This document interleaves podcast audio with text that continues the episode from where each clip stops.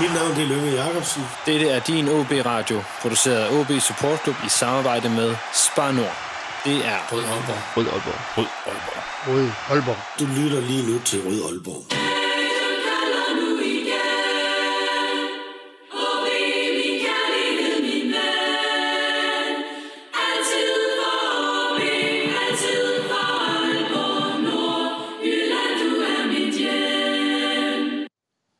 Velkommen til denne udgave af Rød Aalborg, en podcast om OB, produceret af OB Support Club i samarbejde med Spar Nord. Mit navn er Lasse Yde Heinet, og i dag der skal vi tale om de seneste relevante emner i forhold til OB. Har OB smidt drømmen om top 6 ud af vinduet, og er Kasper Kusk på vej ud af OB? Det er blandt andet nogle af de ting, vi skal snakke om i dag.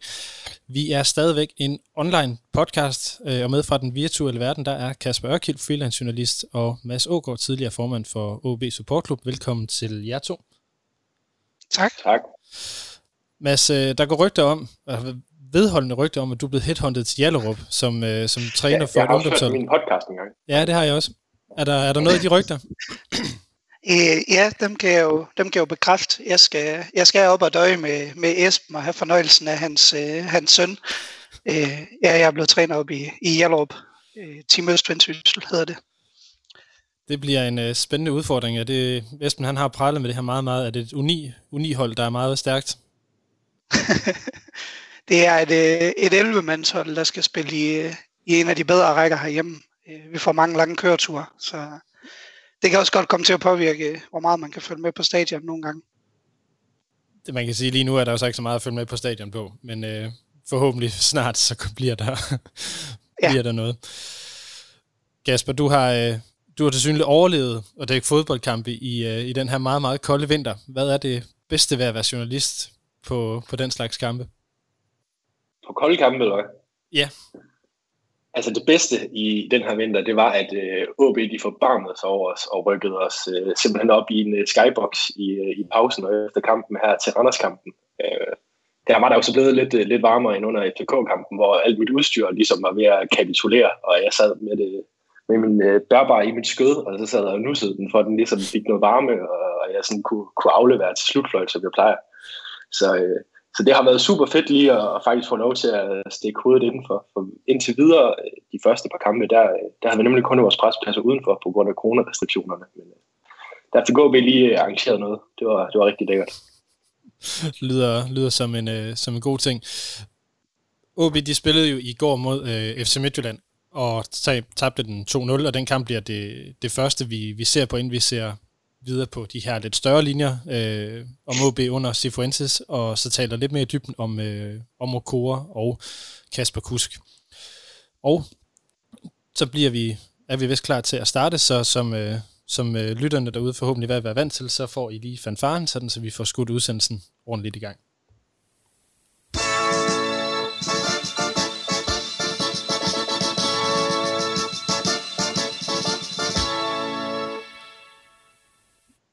FC Midtjylland, og Kasper, du var på stadion og dække kampen i går. Hvad var det for en kamp, du så på stadion?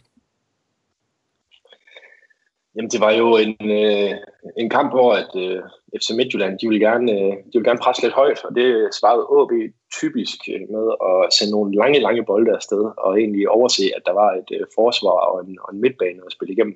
Og det blev lidt det, der gjorde udfaldet til, at det ikke var sådan en æstetisk, fantastisk kamp at sidde med til tider. Og jeg synes jo også, at det på en eller anden måde var et skridt tilbage i forhold til de gode takter, man havde set under Cifuentes til at starte med. Jeg snakkede med Cifuentes efter kampen, og det var meget bevidst, at de gik efter bagrummet ved Midtjylland selv ved udsparkene, hvor det faktisk er.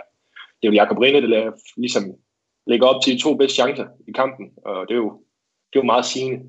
Jeg var ude for Nordjyske, og vi gav sådan en som Pedro Favert, altså 1 ud af 6 bolde, fordi han ikke rigtig fik lavet nogle gode beslutninger, men han kom jo aldrig med i spillet, på grund af, at det ligesom det blev hurtigt nogle lange bolde fra Rine eller Ross op. Så det var, altså, man regner ikke med, at de vinder over FC Midtjylland, men man kunne måske godt være taget fra kampen med et bedre indtryk af holdets udvikling. Det kommer vi tilbage på, fordi det er jo noget af det, som jeg tror mange også sidder med efter Randers-kampen, lige præcis den her følelse af, at udviklingen lige pludselig er gået den forkerte vej. Mads, hvad bed du mærke i fra kampen i går? Meget, meget det samme, som Kasper siger, og jeg vil så tilføje, at vi nærmest ikke havde Ivar Fossum på bolden. Var noget af det, jeg lagde mærke til os, for jeg synes, han er ret essentiel for både vores presspil, men især også vores boldomgang, fordi han er meget, meget sikker på bolden. Og især i første halvleg var han nærmest ikke på bolden. Og der formåede de at lægge et godt pres, og vi virkede meget rådvilde i mange situationer. Og som Kasper siger, det var meget tydeligt, at de har snakket om at spille i bagrum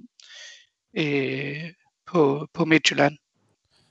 Når I siger de her ting omkring de her lange bolde, altså uanset om det er bevidst eller ej, så lyder det en smule, skal vi sige, udfordrende, taget betragtning af, at man har lagt meget op på at ville spille bolden ud. Altså Cifuentes har talt meget om mod, særligt i opspillet, og nu så man jo blandt andet mod Randers-kampen og i flere af de andre kampe, at Rine han jo nærmest står på midterlinjen, når spillet er i gang, så han nærmest er blevet en slags flyvende målmand, eller måske snarere en sweeper, hvis vi skal gøre det mindre skolegårdsagtigt. Har man simpelthen givet op på det her, den her form for opspil, eller er det Midtjylland, der meget klogt måske har valgt at sige, at vi presser enormt højt på det her opspil, som er usikkert? Kasper, hvis jeg smider den over til dig først. Det er et aktivt valg fra Cifuentes i Midtjylland-kampen. Jeg spørger ind til det efter kampen, og så vidt jeg husker hans citat, så er det noget med, vi skal ikke forsere nogen rum på banen, der ikke er der. Altså det han mener, det er, at rummene, de er altså ikke mellem første og anden kæde. De er bag FC Midtjyllands bagkæde. Mm. Og jeg kan jo godt se det taktiske oplæg i at have typer som Frederik Børsting og Hannesbo til at løbe på dybe bolde. Havde de scoret på de her to kæmpe chancer, som Rine han sender afsted, så var det jo nærmest sådan en genistreg, vi kommer til at sidde og snakke om. Men det ændrer ikke rigtigt på, at det udtryk, som man så, det faldt lidt til jorden. Men jeg tror, det siger mere om Cifuentes i forhold til. Jeg tror, hvis du forholder ham det her med, at man skal være modig, så vil han mene, at de var modige nok til at gøre det, der skulle til mod Midtjylland, og ikke bare holde på den måde, de gerne vil spille på. Så kan man jo så snakke om det er en rigtig løsning. Det vil også være en svær kamp, hvis de prøver at spille den op på bunden, men det virkede heller ikke det her. Skulle man så have kørt med noget, hvor man alligevel kørt videre på den udvikling, der er i presspillet, som måske heller ikke lige fungerede super godt, og det opbyggende spil, som egentlig så okay ud mod Brøndby og FCK. Mads, hvad tænker du i forhold til det her med, at man vælger at spille langt? Altså, det er jo sådan, hvis vi skal være lidt grov, sådan lidt typisk bundholdsmentalitet, ikke mentalitet, men sådan den her løsning, at hvis man ikke har andet, så kan man altid sparke langt. Ja, både og, altså, fordi jeg tænker også, som Kasper siger, så har de jo kigget på, hvad er mulighederne i forhold til det. Jeg er slet ikke i tvivl om, havde vi haft Hillemark liggende inde centralt i den kamp der, så har vi spillet meget mere fodbold med Midtjylland, men jeg tror, at kalkylen var, at vi har ikke typerne til at spille i små rum, når vi vælger at stille med dem, vi gør. Og så har man måske håbet på, at Martin Samuelsen kunne vinde bare en gang imellem dueller mod Scholz og Svirtjenko, så han kunne snitte bolde videre, som Børsting jo er eminent til at opsøge. Men det lykkedes ikke fuldstændig, og jeg synes især i første halvleg, jeg ved godt, vi har et par chancer, men langt hen ad vejen sætter vi jo ikke tre afleveringer sammen i første halvleg, og det var jeg var lidt overrasket over, at man så ultimativt gik på de lange bolde, fordi jeg synes jo, vi har vist før, at vi godt kan spille med Midtjylland. Så hvis vi nu har sådan en kamp her, hvor man hverken har, selvom vi ikke har Kusk eller Hillemark med, så er holdet vel bygget op omkring og skal være et boldspillende hold, hvor man bruger midtbanen, og hvor man bruger skal vi sige, samspillet mellem kæderne til at skabe sit spil. Så mit spørgsmål er, Mads, nu skyder jeg den op til dig igen, er AaB overhovedet bygget til at kunne spille på den her måde med de spillere, vi har til rådighed? Det synes jeg jo langt hen ad vejen ikke vi er. Altså Frederik Børsting er der slet ingen tvivl om. Han synes, at det er en dejlig kamp, hvor han kan få lov til at løbe en masse meter. Og han går også ondt på modstanderen, fordi han netop laver en masse løb. Men jeg synes jo, at vi har en rigtig dygtig central midtbane i Pedro Ferreira, som er virkelig god til at vinde boldene. Og ham får vi slet ikke i spil. Vi har jo nærmest ikke... Vi vender nærmest ikke bolden en eneste gang. Der spilles rigtig, rigtig meget i længderetningen i den kamp. Og mellemrummet mellem forsvar og midtbane fra Midtjylland, det opsøger vi ikke engang. Selvom Fossum sandsynligvis godt kunne finde nogle rum derinde, hvor han kunne bolde sig lidt mere. Det synes jeg er lidt ærgerligt, men jeg kan godt forstå kalkylen, fordi du har også bare mindre risiko i forhold til omstillinger imod, når du vælger den spillestil. Det, jeg synes, der til tider blev en udfordring, det var, at banen den blev meget, meget lang for OB. Og der synes jeg, at Kaketo kommer lidt til kort i forhold til at bevæge sig og dække nok ind på den centrale midtbane, når der bliver meget store rum omkring ham. Hvis vi lige griber den her med Kaketo og midtbanen, Kasper, hvordan opfatter du den? Altså, nu har du sagt, Pedro han får en bold ud af 6, men hvordan opfatter du i det hele taget midtbanen i går, og i forhold til, hvis du ser den i forhold til de tidligere kampe? Jeg synes jo også, at Fossum er usynlig, og han manglede også i stor grad mod Randers i det her opbyggende spil, som han vel egentlig skal være nøglen i på mange måder. Jeg synes, Kaketo spillede en okay kamp. Jeg synes, han var en af de få folk i de forreste to kæder, der fik sådan skibet fornuftigt frem mod angrebet. Men så er der jo noget i forhold til hans statur og størrelse, når han skal indgå i de slagsmål der.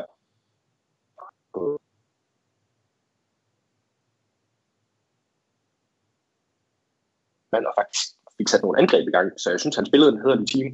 Eller hvor lang tid han nu spillede, det var nok der omkring. Men jeg kan godt se i forhold til matchuppet i de der høje bolde, som Midtjylland altid gerne vil både på midtfeltet, men også gerne poppe op på midtbanen, for de vinder dem typisk. Mm. Og jeg vil også sige, altså langt hen ad vejen, der var han god, når OB var i kontrolleret defensiv, men når nu rummene bliver for store omkring ham, så synes jeg, han har tendens til at være forholdsvis let at spille udenomkring, og ikke være så agil i forhold til sammenlignet med Pedro Ferreira eksempelvis. Altså han er jo rigtig god til at opfange, hvor opstår de farlige situationer, og dække et kæmpe område. Jeg synes, det kom lidt til kort, når vi blev for langtrukne, at så kunne de forholdsvis let spille igennem midtbanen. Er det ikke lidt paradoksalt, når vi har talt mange gange, særligt de sidste 5 år omkring, at OB-spil ret tit bliver det her sådan lidt sidelands i det opbyggende, eller det var det i hvert fald under Vihorst, og det er der også allerede nogen, har jeg set, der har set tegninger til under Cifuentes, at man flytter bolden mere fra side til side, før man får skabt nogle åbninger, eller spiller i banens længderetning. Så hvad går der nu galt i, at man så strækker banen for en gangs skyld? Mads, hvis du også får lov til at starte på den. Jamen, det er ikke som sådan noget, der er galt i. Man skal jo bare vide, hvad er det så, man giver køb på.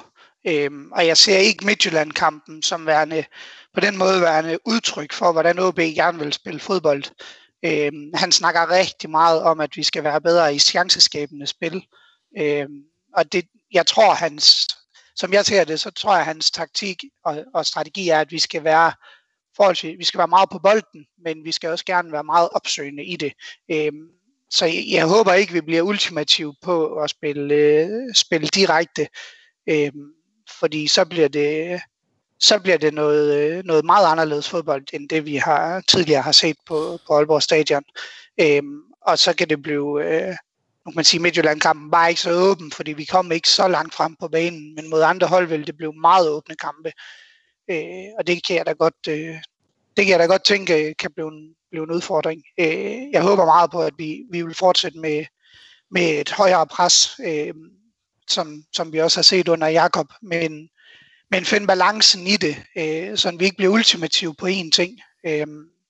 For det synes jeg lidt, vi har haft tendens til i nogle perioder, at så er det udelukkende det her, vi headhunter spillere til. Altså, vi kommer til en debat om Kasper Kusk senere, men han er jo en af de bedste til at skabe chancer, og det er jo noget, det OB kæmper rigtig meget med i øjeblikket, og som de jo skal finde en løsning på. Det er det, jeg vil sige, at en af de ting, jeg skrev til jer inden kampen, at I gerne måtte holde øje med, det var det her med, hvordan holdet spiller sig frem til åbne chancer. Og nu blev kampen så markant anderledes i forhold til det, som jeg havde forventet, man ville gå ud med.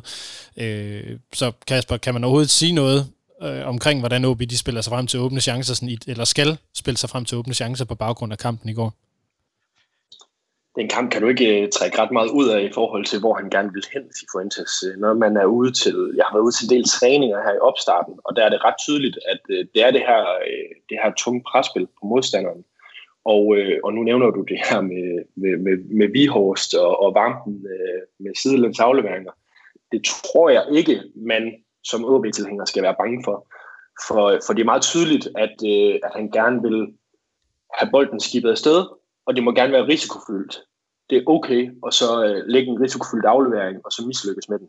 Det tror jeg langt hellere han vil, end at han vil have en 4 meter aflevering til siden, for bare at se, hvad der åbner sig i samme tur. Altså, og vi har set sådan en som Martin Samuelsen også kunne føre nogle af dem af.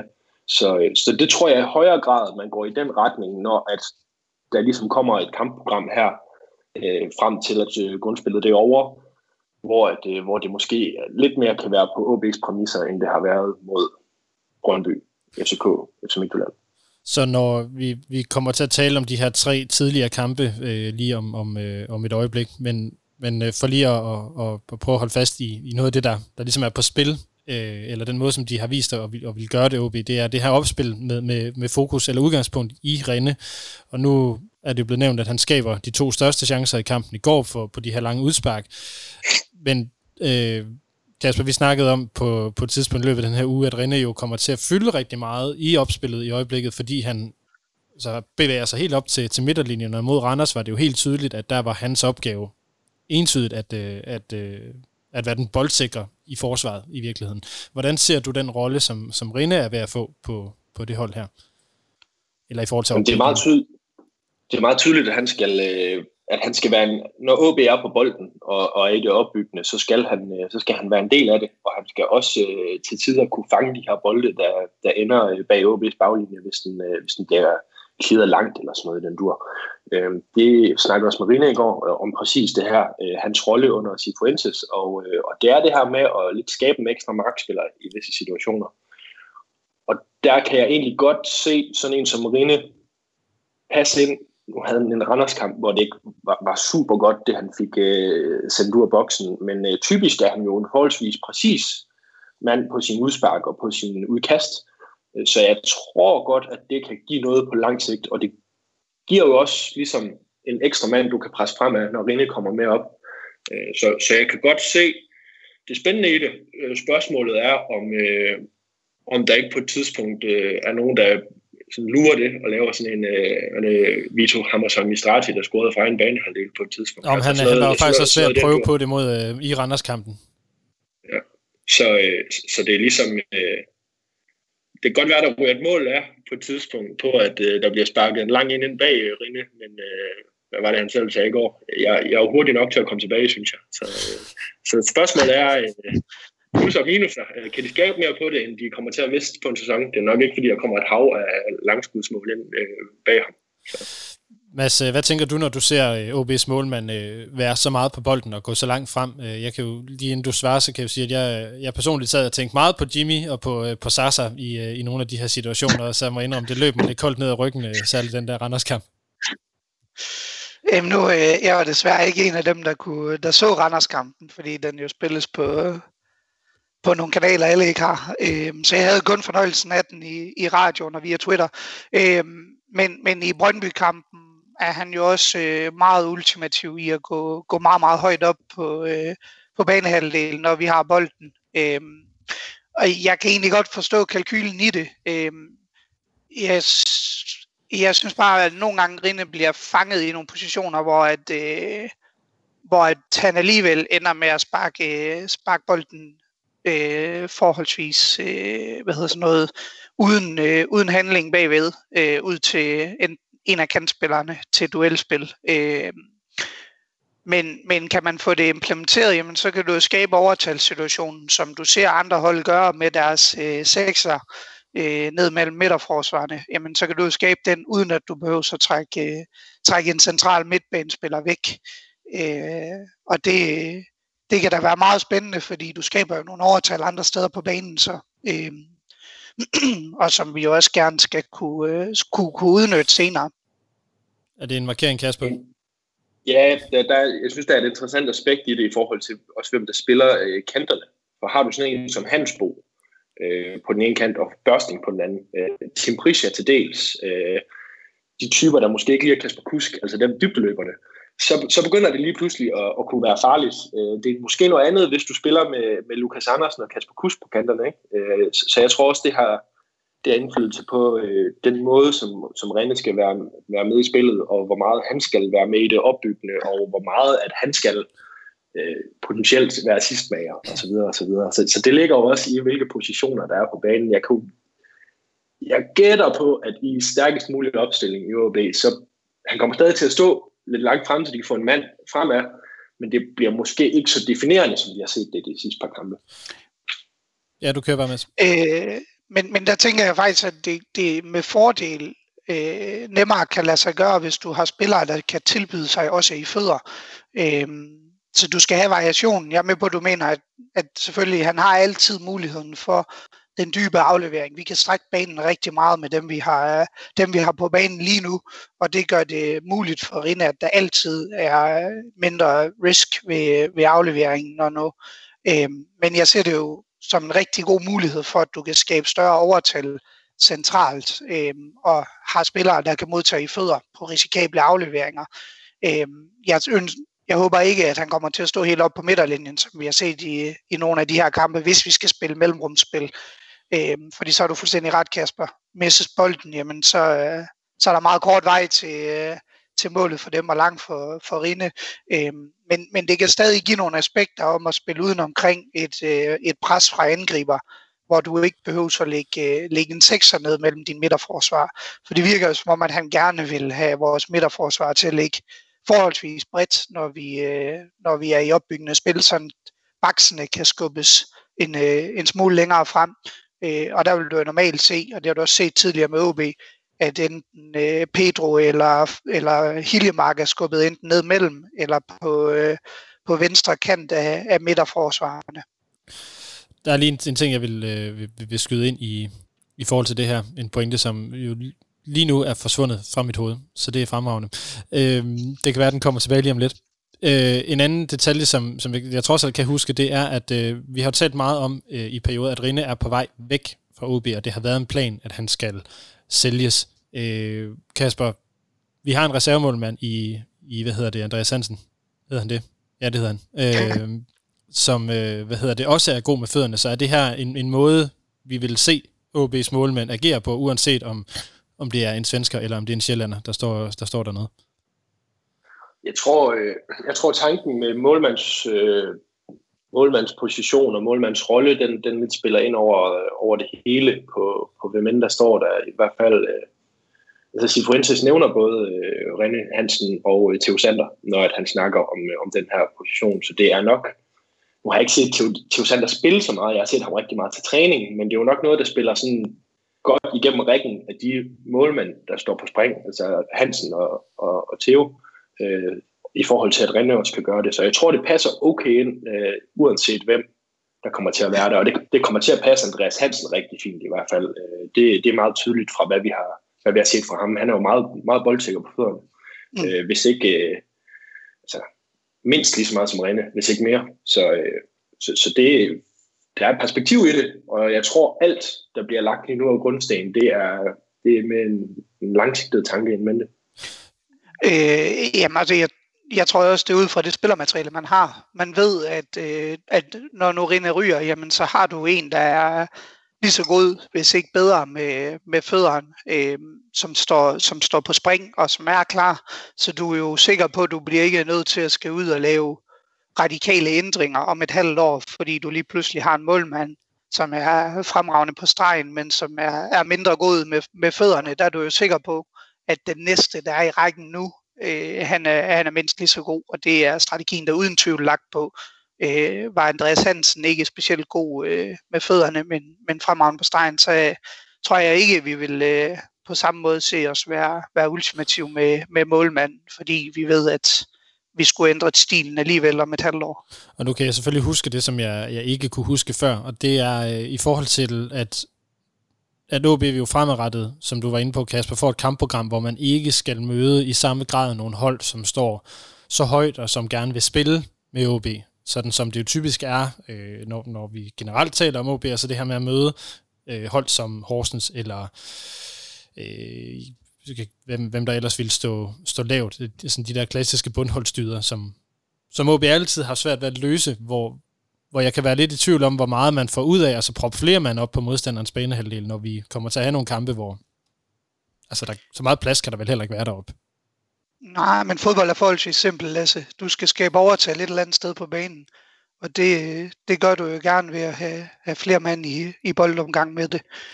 Og det er jo den typiske måde, du vil skabe chancer på, og i særdeleshed mod hold, der står meget lavt. Der skal du jo gerne have overtal rundt omkring på banen, og kunne lave lokale overtal. Og det tænker jeg, det gør du jo nemmere, jo flere mand, du har aktiveret i det, der foregår. Men der er også bare en mindre bane. Du har en pointe med Horsens, Lasse, men så er der også... FC Nordsjælland og OB og Sønderjyske på programmet, hvor det måske mere, der er lidt mere spil i det, men det er OB, der sagtens kan tage overtaget i spillet. Så det, i nogle tilfælde vil det være sandt, men også Vejle er vel på programmet også. Altså, der er altså nogle modstandere, hvor jeg sagtens kan se OB sådan gå lidt tilbage til det, som de helst vil. Der lå nogle andre ting i det. Det handler også om, hvor meget kan du strække banen. Nu har vi talt meget om det her med, at vi har nogle meget hurtige folk, ikke? At der bliver vi også afhængige af, at Hillemark og Lukas kommer tilbage, for at man har de der spiltyper. Fordi at vi har jo til gode endnu at se, hvad Hannesbo kan i et småspil. Og vi har også til gode at se, hvordan Pritja, at han rent faktisk kan løse et småspil, for nu at være lidt grov ved ham. Den sidste ting, jeg gerne lige vil vende, inden vi går videre fra Midtjylland-kampen, det er, hvordan I synes defensiven stod. Fordi målene, de kommer jo på... mål nummer 1 kommer på et eller andet sted på dårlig opdækning, og mål nummer 2 kommer på en clearingsfejl, eller en eller anden form for manglende kommunikation. Kasper, hvis du lige får lov at starte nu, du var på stadion. Hvordan oplevede du... forsvaret i går? Jeg synes jo egentlig, de gjorde det okay. Rasmus Talander og Mathias Ross er to ret habile midtstopper at have i de situationer, der er, hvor at FC Midtjylland de gerne pumper nogle høje bolde ind i feltet. Men det er også meget tydeligt, at de bolde de bliver clearet, og det er jo ikke altid, at man kan cleare en bold og så finde en medspiller på samme tid. Og det var det, der sker ved første mål. Det er Talander, der clearer den, og så er det Ross, vil jeg mene. Han var vist ikke helt enig med mig i går, da jeg spurgte ham. Men jeg vil mene, at han skal op, og så dække Kabara på den høje dækning ved kanten. Men det er jo 4 eller 5 gange, at der er en clearing, der ligesom ender ved kanten af feltet, og så sparker de på kasse. Ikke? Så det var også sådan lidt et spørgsmål om tid, hvornår det ville gå. For det er jo nogle fine spillere, Midtjylland har til den slags. Så jeg synes, de gjorde det okay. Men der er nok noget med kommunikationen. Nu er der jo ændret meget i linjerne derinde, i forhold til hvem der har spillet og sådan noget. Det er jo noget af det, der gør det, og så er der også noget med, at Ferreira ikke spiller en fantastisk kamp, og han er også en vigtig del af det. Og så andet mål, der vil jeg jo nok pege på Kasper Kusk, jo mere end jeg vil pege på noget i defensiven. Mads, har du nogle overvejelser i forhold til... Nu bliver det meget specifikt scoringerne, vi taler om, men jeg er egentlig lige så meget interesseret i det generelle udtryk for forsvaret. Jeg tænker egentlig, at de var ret godt afstemt, men til dels også hjulpet af, at de stod dybt meget af tiden i kampen. Så de løbedueller, som man kunne have frygtet, der ville komme især ved Pallesen, jamen de situationer, de opstod ikke på samme måde. Og jeg synes faktisk, at vi er forholdsvis gode til at få lukket mellemrum mellem midtbane og forsvar ned, som også er nogle af de situationer, hvor Pione er i særdeleshed er fremragende, og han streger og bolder sig. Men selvfølgelig kan du ikke holde Midtjylland hold fra chancer, fordi de har så mange dygtige individualister. Jeg tror personligt, Talander er meget, meget bitter over, at han får clearet en bold ud i det farligste område, han overhovedet kan clear, og det synes jeg også er rigtig dårligt. Og det må du jo sådan set ikke gøre. Så på den måde, jeg synes, at han har en større del i det mål, end man sådan lige umiddelbart får. Jeg synes, at det virkede, som om man gav ham i går. Fordi jeg synes jo, den clearing må aldrig lande i buen uden for feltet. Fordi det er altid farligt, hvis du får den derud. Ja. Men det må heller ikke blive så farligt, som det blev. Nej. Vil jeg mene, for der altså, kan bare stå helt fri. Han har Ferreira 2 meter bag sig, og så har han Ross 1,5 meter foran venstre. Ja. Altså, han står nærmest helt fri. Han har masser af tid at agere på. Fair nok, ja. Det er et farligt sted at klire hen, men det burde ikke blive så farligt, som det bliver. Nej, men jeg kan sige, altså i hvert fald midterforsvaret har du jo ofte til at bakke af på et indlæg, fordi de skal jo gerne holde linje på et indlæg, og der kan man sige, at det der område derude er altid farligt, fordi hvordan afstemmer du det? Vi ved jo ikke fuldstændig, hvordan aftalerne er på det, men jeg forestiller mig jo faktisk, at det gerne skal være en central midtbane, der lægger sig ned på den plads, uden vi jo ved, hvordan taktikken er omkring det. Men du vil jo meget nødt se midterforsvaren stå 2 meter længere frem end den anden midterforsvar på en indlægssituation. Der vil du typisk gerne have dem til at være på højde med, så de har split vision på både situationen med bolden, men også hvad der foregår i resten af feltet, og ikke kan blive fanget bag en angriber. Ferreira skal presse mere på i situationen, men jeg mener også, at Ross skal hurtigere frem i det, for han dækker ikke nogen mænd der, hvor han er. Og det er super svært for Midtjylland, de er meget dynamiske i, om de satser på at stå lige uden for en feltet, eller der lige pludselig kommer tre løb ind i feltet på de der situationer. Så det er altså det er en utaknemmelig rolle, men den bliver lidt tabt på, at det er jo en forventningsafstemning internt mellem de to bedre.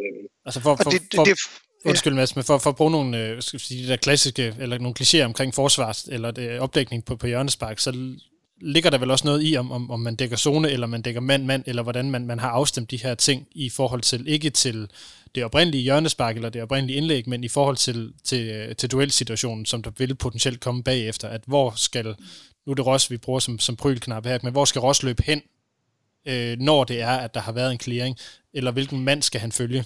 Hvis du ligner en, der vil sige mest.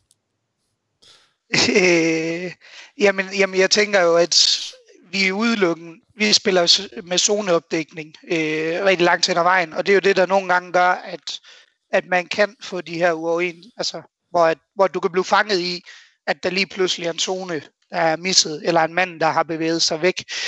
Men dermed ikke sagt, at vi ikke skal kunne gøre mere ved det. Vi skal gerne kunne afskærme den. Jeg synes jo et eller andet sted, at Rine har lidt... så ikke han ser alt for godt ud på den. Den kommer fra kort afstand, det ved jeg, med høj fart, men jeg synes jo stadigvæk, han er nede ved den. På en god dag havde Rine præget den ud til John Spark. Det er også halvuheldigt, at det ikke. Han har ikke fingeren på den. Jo, det har han. Han skubber den nemlig ind i siden af dem. Men lad os lade FC Midtjylland-kampen ligge her, og så gå videre til de første 3 kampe, og lige fortalt lidt om den udvikling, der ligger.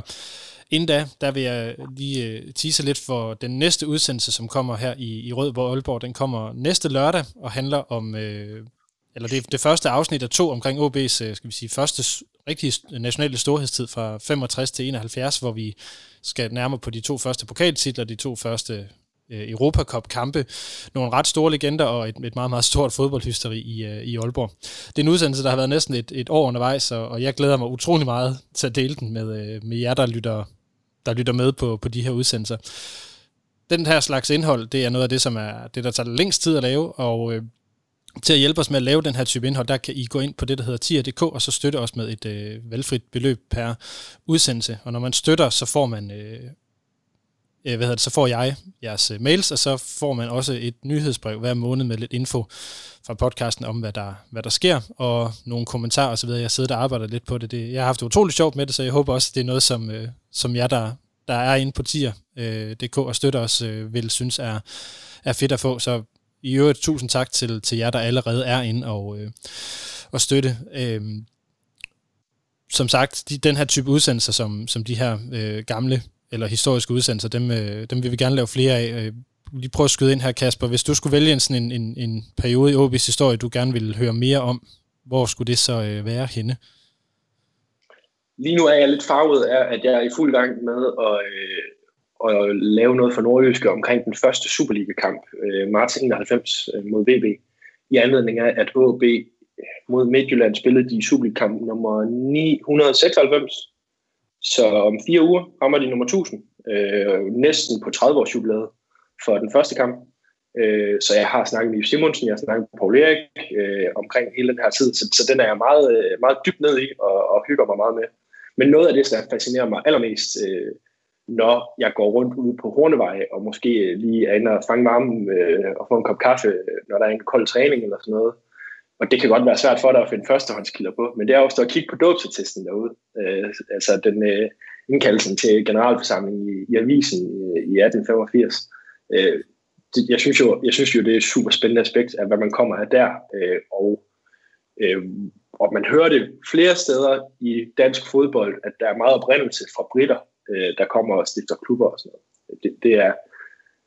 Det er nok ikke lige noget, hvor du finder førstehåndskilden, men det er stadig noget, der er super interessant, synes jeg. Jeg vil sige, at det er jo også, kan lige skyde ind, det er jo også lige præcis derfor, at jeg valgte, at vi skulle sidste år gå dykke ned i den her 60'er-periode, fordi at de førstehåndskilder, der er, de er jo hverden nærmer sig de 80 i alder, og der, med al respekt til de herrer, jeg har med, så er det altså ikke alt, man kan huske, og der er nogle detaljer, der smutter. Jeg vil så dog sige, at de folk, der er med i Carsten Simensen og Henning Munk Jensen og Finn Jønsson og Ove Flint Bjerg, de gør det rigtig godt, så jeg håber virkelig, at jer, der lytter med, I vil give de her 2 udsendelser et lyt, fordi det er et helt andet OB, vi hører om på, og det synes jeg det var en stor personlig oplevelse at dykke ned i, vil jeg sige. Mads, har du en periode, som du gerne vil blive klogere på? Jamen, jeg er gået lidt modsat i forhold til, hvad man sådan traditionelt ville tænke. Jeg kunne godt tænke mig at vide eller høre lidt mere om 80'erne, og hvordan man fik vendt hele den der OB's faktisk nedtur, jo, hvor vi var langt ned i rækkerne til igen at blive... komme op i rækkerne. Og så lidt ligesom Kasper siger, så den anden, det er hvordan og blev OB til OB, altså med fusionerne, eller sammenlægningen af cricket i sin tid, og de der ting, hvordan skabte man så egentlig Aalborg Boldspilsklub, som det jo blev til i starten af 1900-tallet. Det tror jeg også kunne blive en rigtig spændende udsendelse. Jeg vil sige, at jeg synes, det er meget fedt, du lige nævner præcis 80'erne, fordi det er faktisk den næste af de her sådan lidt store historiske udsendelser, som jeg har kigget på. Jeg har faktisk allerede lavet det første interview til den udsendelse, og det er netop det her fra at være overleve på sidste dagen i 3. division, og så til at komme tilbage til 1. division med Peter Rodbæk som træner og spillere som Søren Kusk og Peter Enevoldsen og Mogens Jørgensen og så videre. Så der kommer forhåbentlig noget, når coronaen lige letter, og det er muligt at komme videre med det. Men jeg har ikke lige tænkt på det der med 1885 og starten af 1900-tallet, men det kan det være, at den lige skal på listen. Jeg kan jo sige, at nogle af de andre udsendelser, som der er lidt af i spil, det er, som I nok også ved, det er at dykke lidt mere ned i den her pokalfinale fra sidste år, omkring hvad der egentlig skete, og hvordan der var ledes. Og ellers så, hvis der er nogen, der har nogle idéer, så vil jeg jo meget gerne høre dem, som vi har noget at dykke ned i. Men det var en lidt lang overgang. Lad os komme ned til at tale om de her, skal vi sige, udviklingen under Cifuentes, fordi der er jo spillet 3 kampe indtil videre. Man har jo hentet sammenlagt 2 point mod FC København, Brøndby, Randers og så nu også mod Midtjylland. Kasper, hvis jeg starter ved dig, hvad har du set som Cifuentes største aftryk på OB indtil videre? Jeg synes jo faktisk ikke, jeg har set de største aftryk i kamp. Situationer. Jeg synes, jeg ser det mest på træningsbanen. Og det handler om, presspillet, intervalspillet, og så handler det om de her små rum. Det er super interessant at se træningerne, for typisk vil du have meget mere decideret kamptræning. Altså, hvor de får stillet nogle hold op og får prøvet nogle situationer af. Cifuentes er helt vild med at afprøve spillet med de her små rum, og typisk gerne have... Der var Lars Rønbø, der er en fantastisk fotograf, havde et fedt billede fra Brøndby-kampen, hvor der er en flok OB'er omkring, jeg kan ikke huske, om det er Jung eller hvad det er. Super, super fedt billede, som folk kan prøve at gå ind og se, men det siger rigtig meget om nogle af de tanker, jeg har set til træning i forhold til, typisk vil det være nogle trekanter omkring boldholder, som man afskærmer siderne. Og det tror jeg, når vi kommer længere hen, vil blive implementeret meget mere. Altså i FC Midtjylland-kampen, der går man jo mere på at spille efter point, end at bygge den her filosofi op.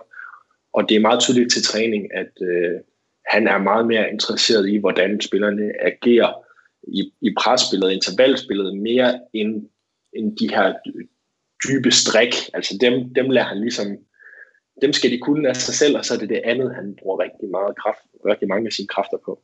Det er i hvert fald sådan, jeg ser træningerne. Nu har jeg set en 20 træninger eller sådan noget i år, så det synes jeg har været super spændende. Mads, hvad har du bidt mærke i som Cifuentes største aftryk? Jamen, lidt ligesom Kasper siger, så synes jeg faktisk, at det er svært sådan at trække en linje ud af det. Vi er meget...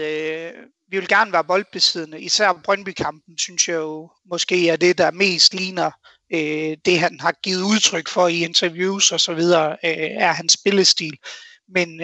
Men den sådan fuldstændig klare Cifuentes aftryk, synes jeg stadigvæk, vi på den måde mangler at se. Dog synes jeg jo, at fravalget af Kasper Kusk indikerer jo meget godt, at han har tanken om, at vi skal være meget ultimative i presspil og måske også i meget noget mere direkte, end vi har været tidligere i vores spil. Og det kom i særdeleshed til udtryk i både Brøndby-kampen, men også i kampen i går, at vi meget, meget gerne vil søge den dybe bold hurtigt. Enten via et opspil på en angriber, og så dybt, eller også faktisk direkte fra den bagerste rækker i bagrum. Og når vi... Nu skal lige finde, min note her på det... Når vi taler om det her med måden at spille på, fordi jeg tror, at alle godt kunne se idéerne i FCK og Brøndby-kampene i forhold til, hvor man hen med sit spil. Nu Kasper, du får den så lige her som den første. Kan vi sige noget om vi er på vej eller ikke på vej i en retning, baseret på de her seneste to kampe mod Randers FC Midtjylland, hvor spillet ikke ligefrem har lignet det, som Cifuentes har talt om i sine interviews og så videre? Det er super svært at sige noget om, fordi Randers, de slår det jo lidt i stykker. Den måde, de gerne vil spille på, og folk, de har jo ligesom... Det, der går igen med Randers og Midtjylland, uden jeg skal sammenligne det alt for meget, det er jo et højt pres på en eller anden måde, som gør det svært for OB at være så opbyggende, som de nok gerne vil, og spille i rummene. Så det bliver ligesom et spørgsmål om, hvor rummene er på banen. Det har vi snakket lidt om i forvejen. Og det er jo dem, Cifuentes spiller efter. Så det er super svært at sige noget på baggrund af de to kampe, som også står lidt... Det er et fortal af subligkampe, der vil ende sådan, vil jeg mene. Der synes jeg mere, man så noget fra FCK, Brøndby. Altså, der var et eller andet, hvor man kunne se, at de har alligevel rykket sig på en uge. Så kunne det være, at de lige fandt 10 minutter mere i benene eller et eller andet i den dur. Jeg ser det ikke de sidste to kampe, men jeg tror heller ikke, det var meningen, vi skulle se det. Så... Med andre ord, så mener du lidt til besindighed i forhold til dem, som allerede er ved at slige pøtyvende? Ja, det var og i sociale medier i går på de artikler, man fik kørt ud. Jeg tror, jeg udgav en artikel her til morgen, her lørdag morgen med Cifuentes omkring top 6 og sådan noget. Folk er godt hårde. Jeg er helt klart af den overbevisning, at han har gang i noget spændende, og han har nogle spændende tanker, som følger rigtig godt i tråd med noget af det, især Jacob Friis har arbejdet med i OB. Så selv skulle de misse top 6 i den her sæson, så vil jeg stadig med en tilbesindighed og sige, giv lige manden tid, og lad lige manden få sine bedste spillere på banen også. For lige nu, der er det jo ikke A-kæder hele vejen igennem. Jeg vil sige, i forhold til det, så jeg har også talt med Cifuentes om det, og han har faktisk været lidt overrasket over, hvor hurtigt der var negative kommentarer på nogle ting. Og jeg ved ikke, om det er typisk nordjysk, eller hvad det er, men den har i hvert fald været der. I forhold til det her med at ikke have de bedste spillere på banen, Mads, er det så godkendt at kun at få 2 point med tanke på, at man netop ikke har bærende spillere som Lukas og Hillemark, som vi må formode er vores bedste folk, på, at de sidder ude? Til dels. Altså kampene taget i betragtning, så er jeg jo ærgerlig over, at vi ikke kan holde kadencen i anden halvleg mod FCK, fordi vi har skabt så godt et udgangspunkt i første halvleg. Men havde man sagt før kampen, at vi havde en chance mod FCK, så havde jeg været glad. Og jeg var også selv meget, meget nervøs for FCK-kampen. Brøndby-kampen, jamen igen, det er lidt den samme sang med, at vi faktisk spiller rigtig godt den første time. Der skal vi så bare omvendt være glade for, at vi får et point på baggrund af, at de brænder en gigantisk chance i sidste sekund. Så man kan sige, sådan overordnet set, kunne vi forvente os mere, jamen så skal det være, i vores selvforståelse vil vi jo gerne, at vi slår Randers hver gang, men det må vi jo også bare se i øjnene, at de har altså et godt tag på OB, og der tænker jeg egentlig, at en uafgjort, der kan vi godt være lidt utilfredse med, at vi ikke får et mål til sidst, men jeg synes, det er svært at være fuldstændig negativ på baggrund af det kampprogram, vi har haft. Vi har haft fra start af med nye træner, nye spillere og omstilling. Det, jeg synes dog er lidt bekymrende, det er, at, og det ved jeg godt, det skal Cifuentes ikke stå til mål for, men i de sidste 10 kampe, vi har spillet, der har vi faktisk ikke vundet. Jeg tror faktisk, det er 12 kampe, undskyld. Jeg så på Twitter i går, og det er uden træningskampene. Det synes jeg er lidt skræmmende tendens, og det, om det er Cifuentes eller ej, så er der også en spillertrup, som stadigvæk har til opgaver at præstere, og jeg vil gerne se en retning i de næste kampe. Det skal vi gøre, fordi det er noget af en formkurve i negativ forstand, vi har lige i øjeblikket, og den skal brydes meget hurtigt for at også for Cifuentes skyld, for at han ligesom får roen til at arbejde med de ting, han gerne vil. Fordi taber vi de næste, eller bliver uafgjort i de næste 3 kampe, så er det jo klart, at der vil komme pres på, fordi så er vi lige pludselig på rigtig, rigtig mange kampe i streg, der ikke er blevet til sejr. Og så er jeg bange for, at det godt kan forplante sig ind i et nedrykningsspil, hvis vi skulle lande der med sådan en formkurve. Okay, Esben, du markerede. Ja. Det var bare lige i forhold til point. Jeg vil ikke sige 2 point godkendt, selvom at det er 4 svære modstandere for OB. 4 point, ja. så har jeg nok siddet her og sagt, man kan ikke forvente meget mere. Det havde nok været en lille bestået, hvis de havde fået lad os sige, nogle point mod FCK, eller vundet over Randers for eksempel. Så jeg synes, det er et par point fra, hvad vi kan forvente. Og så er der igen, den vil vi altid kæmpe med, det er selvforståelsen i forhold til OB. Men lige nu, der synes jeg, at han er lige kommet et par point kort i forhold til, hvad vi kan forvente af ham som ny træner og med det kampprogram her. Hvor ser du så de største udfordringer har været? Ja, det er jeg fuldstændig enig. Kasper, hvor ser du så de største udfordringer har ligget for Cifuentes i forhold til det kampforløb, eller de kampforløb, vi har set i de første, hvis vi ser bort fra Midtjylland-kampen, så de første 3 kampe? De første 2 kampe, der synes jeg, at det var problematisk, og den har vi haft før med Jacob Friis, hvor lang tid kan vi spille det spil, vi gerne vil spille. Altså, der var det jo tit sådan noget med, han sagde, om det her presspil, vi gerne vil spille, nu er vi på 60 minutter, nu er vi på 65 minutter, nu er vi på 70 minutter. Og der synes jeg, der var noget aspekt der i forhold til, at der var ikke så meget at skyde med, at de kunne gøre det i størstedelen af et kampforløb. Så det er måske der, hvor jeg synes, der manglede mest, for jeg kunne se takterne, jeg kunne se noget, der virkede, men det var også tydeligt, at det ikke var noget HB, de ville kunne gøre gennem en hel kamp, og det var, når vi sad på pressepladserne, så havde vi også snakket om, altså det, lige nu handler det bare for modstanderne om at vente på, at de løber tør for kræfter.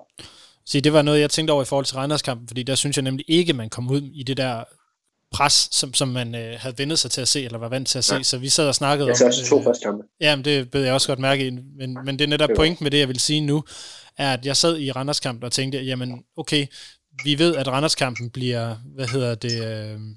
bliver svær, ergo, så kan det være, at vi venter med at gå bananas i presspillet til anden halvleg, hvilket man jo så ikke gjorde. Mads, du markerede. Jamen, det er for sådan lidt at tænke, jeg synes jo et eller andet sted ikke, vi på den måde har set det der fuldstændig ultimative presspil, som vi så under Jacob Friis. Det synes jeg jo faktisk ikke, vi har set på samme måde. Jeg medgiver, at det virkede, som om vi løb tør for kræfter, men jeg tror faktisk, vi løb lige så meget tør for mod på en eller anden måde i særdeleshed i Brøndby-kampen. Hvor jeg var meget skuffet over, at vi ikke turde fortsætte med at spille på den måde. Vi finder jo ikke, både i FCK-kampen og Brøndby-kampen, der finder vi jo ikke Fossum i den sidste halve time, som vi jo har været fantastiske til i resten af de kampe, hvor han er meget, meget afgørende for, at vi faktisk formår at holde på bolden. Og han er også meget afgørende i at afstemme presset, og det synes jeg ikke, man får lykkes med. Så jeg tænker meget også, at det drejer sig om nu, det er at finde ud af balancen i det, som I også siger, i forhold til, at der vil være perioder i kampe, hvor man bliver nødt til at acceptere, at man i mindre grad kan køre på med presspillet. Og være knap så ultimativ, for det kan du ikke det tror jeg ikke på, du kan i 90 minutter. Og så er opgaven jo at finde ud af, jamen, hvordan agerer vi så i de perioder, hvor vi ikke skal være lige så ultimative og ligesom afkode kampen. Hvornår kan vi tillade os at gøre det, og hvornår er det der, hvor vi skal være meget ultimative. Og det synes jeg faktisk er noget af det, vi har haft svært ved at afbalancere. Den er jeg meget enig i. Altså, når jeg har siddet og kigget på særligt de to første kampe, så har jeg tænkt primært to ting. For det første er holdet ikke i bedre form, fordi nu talte vi jo både med Friis og egentlig også med Asli Tudel sidste år i forhold til at opbygge holdets kapacitet til at spille på den her måde. Og det undrer mig, at man efter et år, hvor man har lagt spillestilen om, og så skal få spillerne i form til det her, at man faktisk stadigvæk ikke kan holde til mere end 60-70 minutter. Det er den ene ting. Den anden ting er, at Kasper sparker den over til dig lige om lidt, men at man i Brøndby og FCK-kampene jo så to modstandere, som lavede nogle taktiske ændringer, som det virkede til, at HB havde enormt svært ved at håndtere, hvilket jo også var meget, en tendens under Jacob Friis, at holdet virkede ekstremt godt forberedt på det, de skulle ud og møde, men at man havde enormt svært ved at tilpasse sig til det kampbillede, der kom, når modstanderen justerede. Er du enig i det, eller hvordan ser du, de udfordringer forholdet i forhold til form og i forhold til omstilling? I forhold til form, jeg kunne måske godt... Nu har jeg ikke ligefrem spillet Superliga, så det er svært for mig at sige, men jeg kunne måske godt forestille mig, at der var noget i... også sådan en mental udmattelse i, når der er nogle nye takter, der er nogle nye løb, der er nogle nye mønstre. Det tror jeg godt, som kan sætte sig på, hvad der så kommer til at udfolde sig som noget mere fysisk, eller et overskud, eller et eller andet. Jeg tror måske godt, det kan have noget indflydelse på det, fordi hvis du kender alle dine løbemønstre og sådan noget, og du har gjort det i 15 kampe, så tror jeg også, det kræver mindre sådan form, og klare det, end hvis at du også sådan mentalt skal have hovedet i det. Det er rigtigt det her med, når en kamp ligesom ændrer sig. Det har HB haft rigtig svært ved. Og indtil videre, synes jeg ser, ligesom at der bliver lagt noget på taktikbrættet, og så er det det, man kører med. Det var det også. Altså, det har det også været. Randers og FC Midtjylland i kampene er jo noget, et andet oplæg end de to første kampe, men det er stadig det, man kører med. Og det er ikke fordi, at nu kommer der jo et hav af indskiftninger med den nye regel, men det er ikke fordi, det sådan medfører sådan det store. Når du skifter Kasper Kusk ind, så sker der lidt noget andet i forhold til bryderrummene og sådan noget. Men det er ikke fordi, at i de store linjer, at der sker så meget, som jeg måske godt kunne tænke mig. Men igen, kan man forvente det af en ny mand, der stadig er ved at lære sine spillertrupper at kende, og de er ved at lære nogle nye ting. Det har jeg svært ved at sige, om man kan. Det tror jeg måske, lige før jeg vil sige, Mads vil nok vide det bedre i forhold til det med, taktisk med hans 9-årige dreng ude i Jallerup. Jeg kan ikke rigtig sige, om man kan forvente, at den evne til at omstille sig, den skal være der nu. Jeg vil nok tro, at det vil tage mere tid. Lad os lige få afklaret. Er det du 15-hold, du har? Eller hvad er det? Eller er det U13? Det er du 13-hold. Og jeg kommer i hvert fald til at prøve det af, Kasper, fordi jeg har stadig ikke haft... Vi har desværre stadig ikke været på træningsbanen, og som det ser ud lige nu, så er vi jo første kamp i starten af marts, og jeg kender stadig ikke drengene, så på den måde kan man sige, der kan jeg sådan lidt relatere til, hvad Cifuentes har været udfordret med, ved slet ikke at kende dem, han skal arbejde med. Jeg tænker faktisk, at så må man være pragmatisk i sin opstart. Sådan som vi har set. Ud fra de dyder, man har. Og det er jo også lidt det, jeg synes, Cifuentes har til dels har været. Altså, vores preslinjer, især også i Brøndby-kampen, de lå lavere, end vi har set tidligere. Og det tror jeg også har noget at gøre med, at du ofte er mere tryg i at have en god defensiv base at spille ud fra. Så må det arbejdes med. Og man kan sige, du spiller også med mindre risiko ved at spille bolde i bagrum.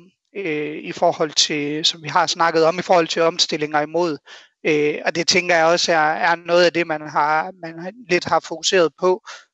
Og så tænker jeg, at de større tanker i forhold til fodboldspillet, de bliver lige så stille implementeret, jo mere de er på træningsbanen.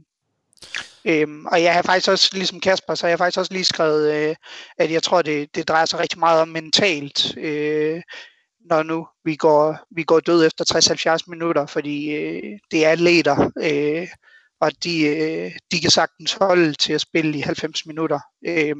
Men der er jo et mentalt aspekt i en fodboldkamp, hvor et momentum bare ændrer sig, også på baggrund af, hvad modstanderen gør af træk. Og der har det virket som du også siger, Kasper, vi har haft svært ved at have et modsvar, når nu de så får justeret på de områder og de rum, vi har udnyttet i de første del af kampen. Og både Brøndby og FCK ændrer jo taktik og dermed også momentum i kampen. Altså en bundo i FCK-kampen kommer jo til at gøre en meget stor forskel i forhold til første og anden halvleg. Så på den måde, der er der også nogle ting fra modstanderen, der jo selvfølgelig spiller ind på, hvordan du selv har mulighed for at agere. Når du ved, at du kan løbe i bagrum, jamen, så kan du jo heller ikke være lige så ultimativ i et presspil.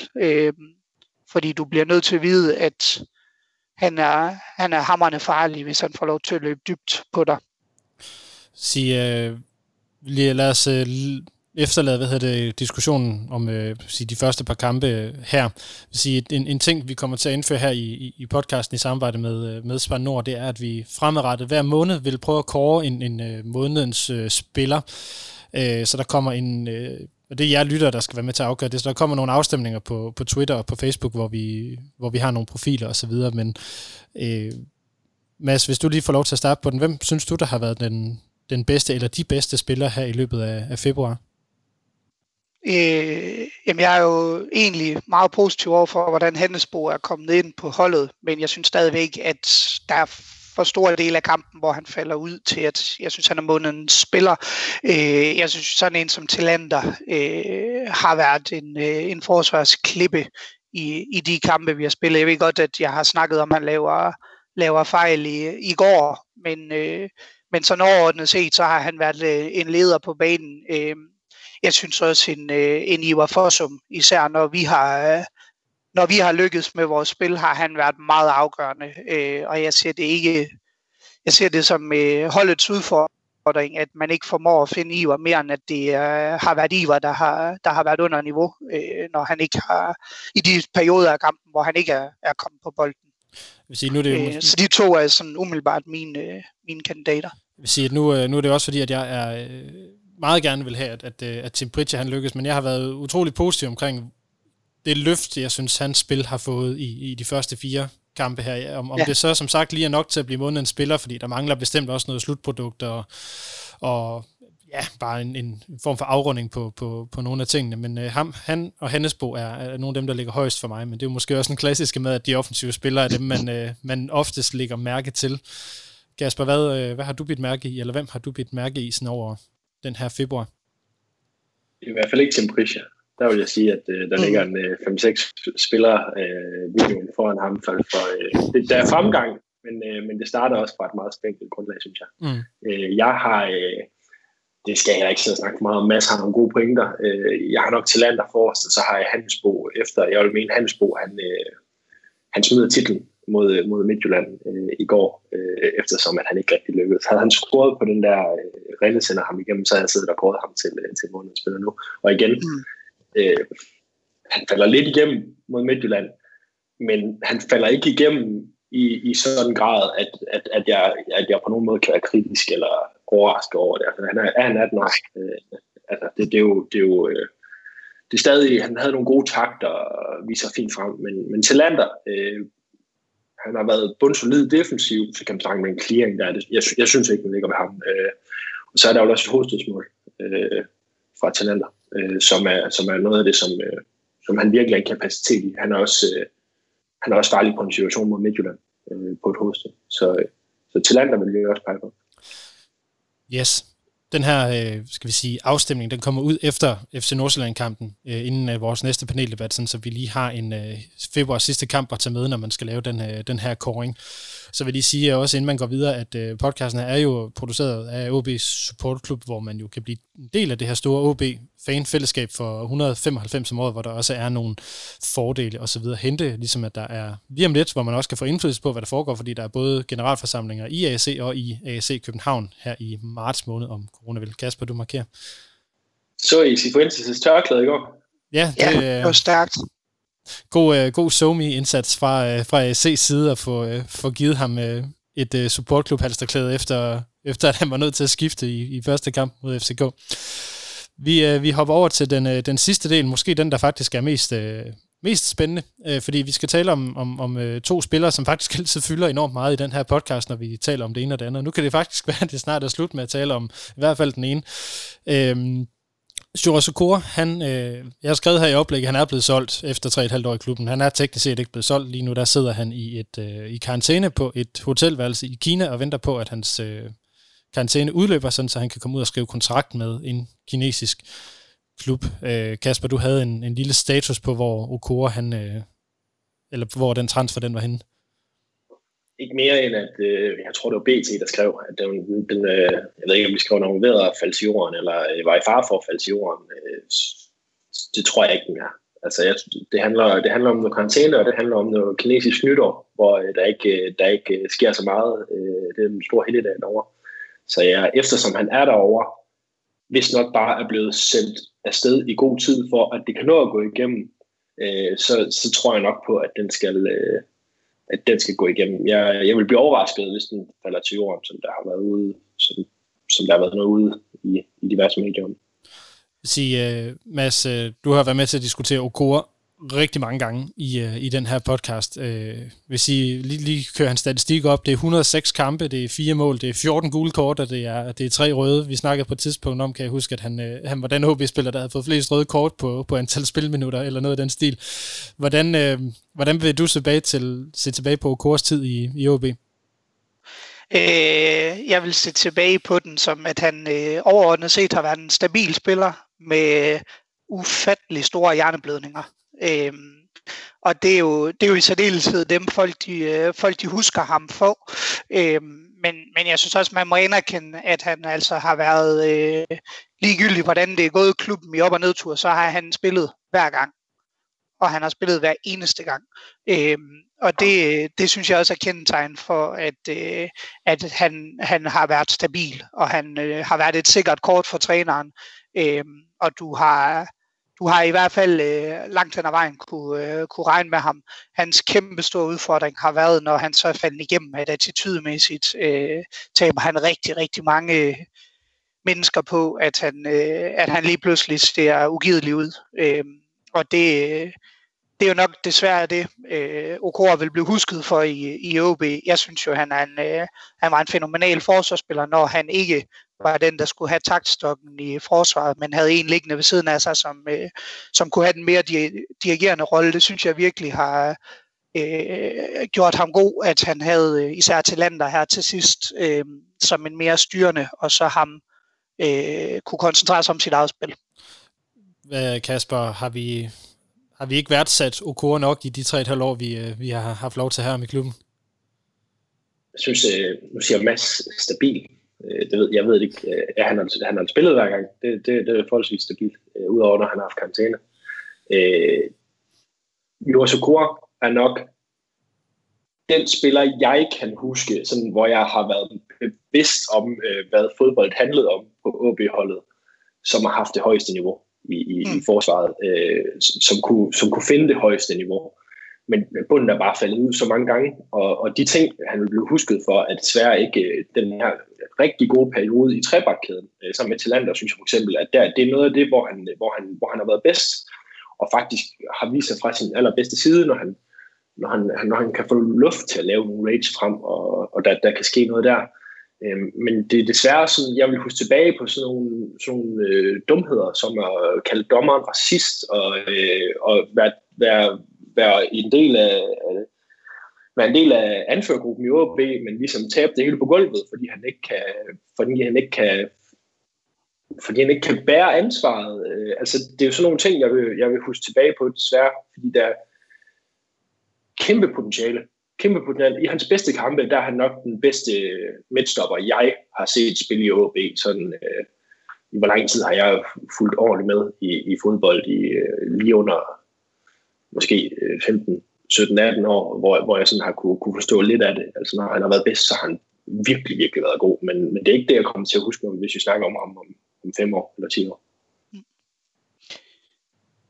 Du kører, Mads. Du havde en hånd op. Ja, men det var sådan lidt for at sige, at jeg er fuldstændig enig med Kasper. Altså, det var også det, jeg mener med et eller andet sted stabil. Han har nogle markante højdepunkter, og så falder han eklatant igennem. Og det i særdeleshed, den der racisme-sag, var jo noget, hvor ens OB-hjert det brændte, fordi det er absolut ikke det, vi vil være kendt for. Og jeg synes heller ikke... at han på det tidspunkt, det har vi jo diskuteret tidligere, men jeg synes ikke, han var en værdig repræsentant som anfører for klubben, når man kan finde på at trække det kort i forhold til den situation. Der mistede han rigtig meget, og det er fuldstændig enig med Kasper. Det er desværre det, han bliver husket for, fordi han er en fænomenal forsvarsspiller, når han er på sit højeste, og i øvrigt en rigtig, rigtig dygtig fodboldspiller, når han rammer dagen. Men det gjorde han faktisk tit, men vi husker jo desværre nok de lavpunkter, der er mere end hans høje niveau. Jeg synes i øvrigt, Kasper, lige kommentere, jeg synes, det er en meget, meget høj pris, du giver ham ved siden af spillere som Danny Kalif og Kjetil Wæhler og så videre. Det er noget... Dem skal man huske. Dem skal... Altså, Martova kan ikke... Der har ikke været... ikke en alder, hvor jeg sådan reelt forstod mig på det, men Kalle og Kjetil Wæhler vil jeg jo i høj grad huske for et højt bundniveau også. Så klart står Dan Kallefs tidlige år i OB ikke sådan i forhold til den måde, vi sidder og diskuterer fodbold nu, men i langt højere grad end Jurasekor, så er det jo nogen, du kunne regne med. Men det er jo sådan netop også pointen, som, eller mit næste spørgsmål, det er, vil han blive savnet, fordi hvis vi taler om, at det er en spiller, der har det her niveau, hvordan i alverden kan vi så skifte ham afsted, og så være rimelig rolig omkring, at forsvaret det nok skal holde? Fordi det har vel også noget at sige omkring, hvad Okor er, og hvad for et aftryk han har sat på klubben og på holdet. Mads, du var lige hurtigst til at bevæge munden. Jamen, jeg tænker jo faktisk, at vi vil komme til at se, at det bliver sandsynligvis en lidt anden måde, vi skal spille forsvarsspil på.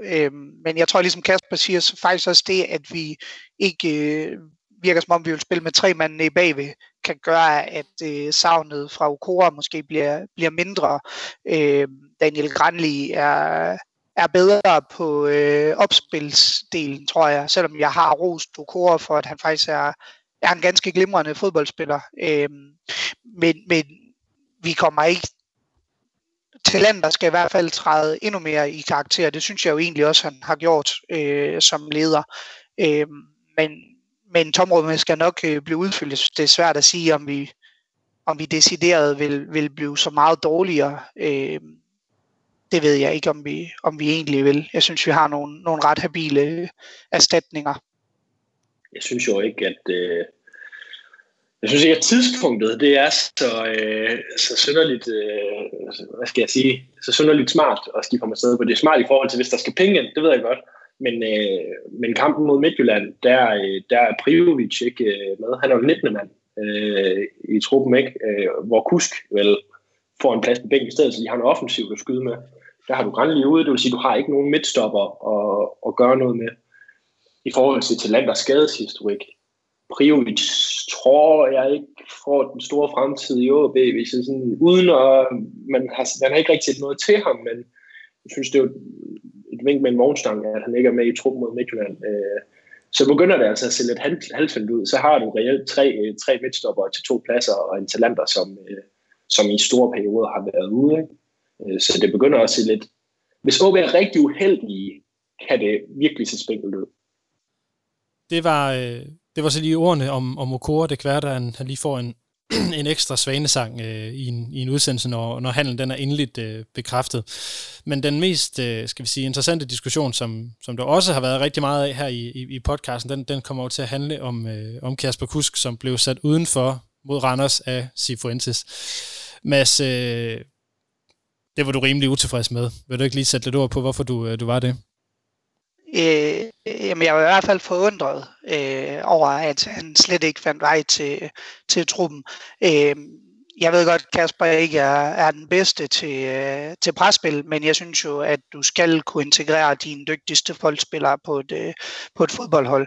Og Kasper Kusk er eminent til omstillingsfodbold, og han er eminent til at skabe chancer. Lukas Andersen er sådan statistisk den eneste OB'er, der per kamp har skabt flere chancer end Kasper Kusk. Og jeg synes jo, at vores spil det skriger på, at vi ikke kan skabe chancer. Og så undrer det mig meget, at man vælger at sende vores mest chanceskabende spillere på tribunen. Kasper, du har så tæt lidt tænkt noget andet, som jeg kan forstå. Det undrede mig ikke så meget. Eller, han er helt ude af truppen, der havde jeg nok ikke siddet og gættet på, men jeg kan godt se det.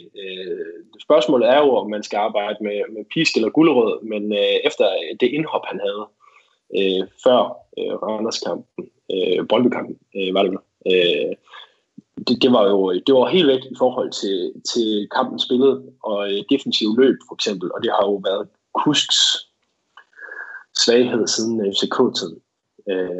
Men han skal gerne være fri for nogle defensive pligter, og man kan også se i Midtjylland-kampen, der spiller han en del af tiden på toppen, hvor der ikke er så mange defensive pligter igen. Samuelsen tager flere defensive løb i sin rolle, der en Kusk gør, og det ender med, at Kusk han står for tilbagelægningen til 2-0-målet. Det er jo ikke...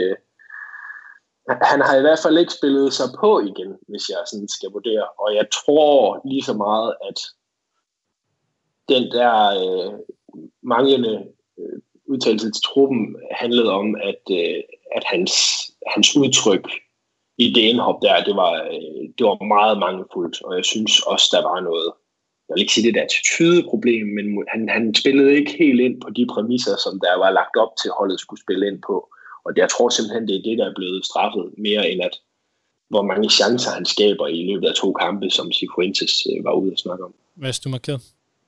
Ja, og det er lidt fordi, hvis som kampen forløb i Brøndby. Og hvis man havde en forventning om, at Kasper Kusk skulle gå ind i den kamp og deltage på de præmisser, jamen, så synes jeg også, det er fejlkastet af træneren i forhold til rollen, man vil have ham til at gøre. Og så må man simpelthen, man ved, hvad man får fra Kasper Kusk, og det må man simpelthen tage med i kalkylen, når man skifter ham ind. Jeg er fuldstændig enig i, at indhoppet mod Brøndby var rigtig dårligt. Men jeg synes virkelig også, man spillede Kasper Kusk i en uafholde, fordi han er absolut ikke med på grund af, at han skal tage defensive løb. Så må man simpelthen spille omrokere i offensiven, fordi man ved, hvad risikoen er ved at skifte Kasper Kusk ind, og man kunne mærke momentum i Brøndby-kampen i forhold til, hvordan den blev spillet. Og så synes jeg simpelthen, at det er fejlkastet, hvis man havde forventningen om, at Kasper Kusk skulle gå ind og være en stopklods i en defensiv struktur, som det endte med, at han skulle være, og ikke en spiller, som man fandt i omstillinger, som var det, jeg havde forventet skulle være hans rolle imod Brøndby. Og hvor jeg tror, han kunne have været meget, meget giftig i omstillinger i den kamp. Og det var også derfor, jeg var skuffet over, at man ikke havde ham med undrende over, at man ikke havde ham med i Randers-truppen. Det er jo, fordi jeg havde en forventning om, at han plejer faktisk at gøre det rigtig godt mod hold, der gerne vil spille fodbold med OB, men også hvor at han i særdeleshed kan få nogle rum at spille i. Og det har jeg da forventning om, at det er derfor, man skal bruge Kasper Kusk. Og så må man lægge taktikken an ud fra, hvem man har på banen. Fordi det kan ikke komme som nogen overraskelse, at Kasper Kusk er udfordret, hvis der bliver spillet, hvis vi skal stå meget dybt på banen, og han skal have mange defensive pligter. Jeg tror bare, hvis han havde forsøgt sig med de her løb, og det handler lige så meget om arbejdsindsats og indstilling. Selvom han ikke havde lykkedes med det, så tror jeg, det havde været. Så tror jeg stadig, så havde han været i truppen kampen efter. Jeg vil ikke kalde ham en luksusspiller på nogen måde, men det er da en luksus at have, hvis du slet ikke skal kigge tilbage defensivt til den slags fodbold OB spiller, hvor at sådan en som Hannesbo, jeg synes jo faktisk, han har været rigtig, rigtig, rigtig god til sine defensive tilbageløb, og han er til dels blevet rykket så meget frem i hierarkiet under Cifuentes, på grund af, at han også har det. Og det er det, han mister på, og selvom det ikke er hans spidskompetence, så er der altså stadig spillere som Lukas Andersen, der er begyndt at lave defensiv tilbageløb, og i det mindste presse en mand, når bolden går den anden vej. Så jeg tror ikke, at der er råd til, at der er nogen, der er fritaget for det i OB. Jeg vil lige sige noget, inden du får bolden igen, Mads. Så det er, at jeg sendte jer en statistik omkring Kusks, skal vi sige, anden omgang her i OB, hvor hvis vi starter fra sæson 2018 til 19, der spiller han 33 kampe og spiller 81 minutter per kamp. Vi taler Superliga her i 19-20. Der spiller han 32 kampe, men er nede på 59 minutter per kamp. Og indtil videre i denne sæson, der er han nede på 57,5 minut per kamp. Og det jeg bider mærke i her, det er ikke hverken antal mål eller assist, som egentlig ligger rimelig stabilt. Men det er, det er jo, at det er jo i den her periode, man overgår til at spille med presspil. Og at Kusk simpelthen får færre og færre spilminutter i det. Så Mads, du må selvfølgelig gerne inkludere det, som du var ved at sige før, men jeg er også nødt til at spørge, peger de her tal ikke på, at Kasper Kusk kan faktisk ikke passe til den måde, som OB skal spille på? Jo, men jeg er jo af den overbevisning, at man godt kan implementere tingene, uden at de nødvendigvis skal være så ultimative. Og jeg er fuldstændig enig i Kasper, at selvfølgelig skal Kusk ikke undtages fra defensive pligter, men han er før lykkedes med at spille i en 4-3-3-system, og hvor man også kunne gardere sig, og hvor man kunne give ham defensive pligter. Og jeg er ikke af den overbevisning, at Kasper Kusk overhovedet ikke kan hjælpe til defensivt. Jeg tænker bare, at man skal overveje, hvordan man bruger ham. Og jeg synes jo stadigvæk, at når man har så dygtig en boldspiller, så skal du simpelthen kunne lykkes med at integrere ham på holdet. Og så kan det godt være, at det er en team, han skal spille, eller at det er de sidste 35 minutter, eller hvad det måtte være. Men jeg vil hellere se ham i de første, ud fra hvordan vi har spillet, end i den sidste del af en fodboldkamp, for jeg tror, han kan gøre meget godt, når OB har et spil, der rent faktisk fungerer, og så har han jo den evne til at finde mellemrum, som jeg synes er noget af det, vi har haft lidt vanskeligt ved at finde på banen. Jeg synes jo, jeg kan også godt se Kasper Kusks kvaliteter, og jeg er også med på, at han, altså alle kan lave tilbageløb. Det er jo mere det der er min pointe. Jeg tror mere, det handler om sådan billedet på indsatsen, man ser. Mm. Og selvom det kan godt være, at han er fejlkastet i det pågældende indhop, men jeg tror, hvis at gærigheden var der, så har han også været i truppen mod Randers, og jeg tror ikke, at vi kommer til at se Kusk blive udladt af truppen, hvis han er helt fedt, sådan jævnligt. Jeg tror ikke, vi kommer til at se det igen. Jeg tror simpelthen bare, det er et klart signal, at vi har sendt tidligt. Og det kan sagtens tænkes, du har en pointe der, Kasper. Jeg synes så bare, det er lidt ærgerligt, fordi vi begrænser os selv i, hvad handlemuligheder vi har fra bænken i forhold til at ændre en fodboldkamp markant. Og det synes jeg jo egentlig også, han til dels viste i går. Jeg ved godt, han koster et mål, men der sker altså også mere offensivt, efter Kusk kommer på banen. Og han får skabt både tilløb til chancer og også muligheder til holdkammeraterne. Og det, jeg synes bare stadigvæk, at den pris, vi afgiver ved ikke at spille Kasper Kusk, er for stor i forhold til at kunne skabe chancer i en fodboldkamp. Og når du ved, at du har en spiller, som er så dygtig til at finde mellemrum og glide af på modstandere, og i særdeleshed i kontraspil, når vi gerne vil spille direkte, jamen så kan jeg ikke forstå, at Kusk ikke kan indgå i det system, fordi han er om nogen en rigtig, rigtig dygtig omstillingsspiller. Kasper, du må kigge. Og jeg er fuldstændig enig. Det han kan, det kan også spille ind i noget af det, vi har snakket om tidligere, med at ændre kampbilleder. For han kan noget andet, og han kan selv flytte bolden fra rum til rum. Mere. Altså, og det er jeg fuldstændig enig i, og han nåede, når vi sidder og kigger på den her statistik, som Lasse havde op, når vi går fra 18-19 til 19-20, så havde han også den her periode med nogle fantastiske indhop, hvor han ændrede kampbillederne, og det kan han, og jeg synes jo egentlig, at han er en forfriskende spiller i forhold til, hvad der ellers er på brættet til kant og frontpladserne. Altså han kan give noget nyt alle tre steder i forskelskæden. Men han er også nødt til at købe ind på hele holdets præmis. Og jeg tror ikke, han kommer til at blive valgt fra på den her måde igen.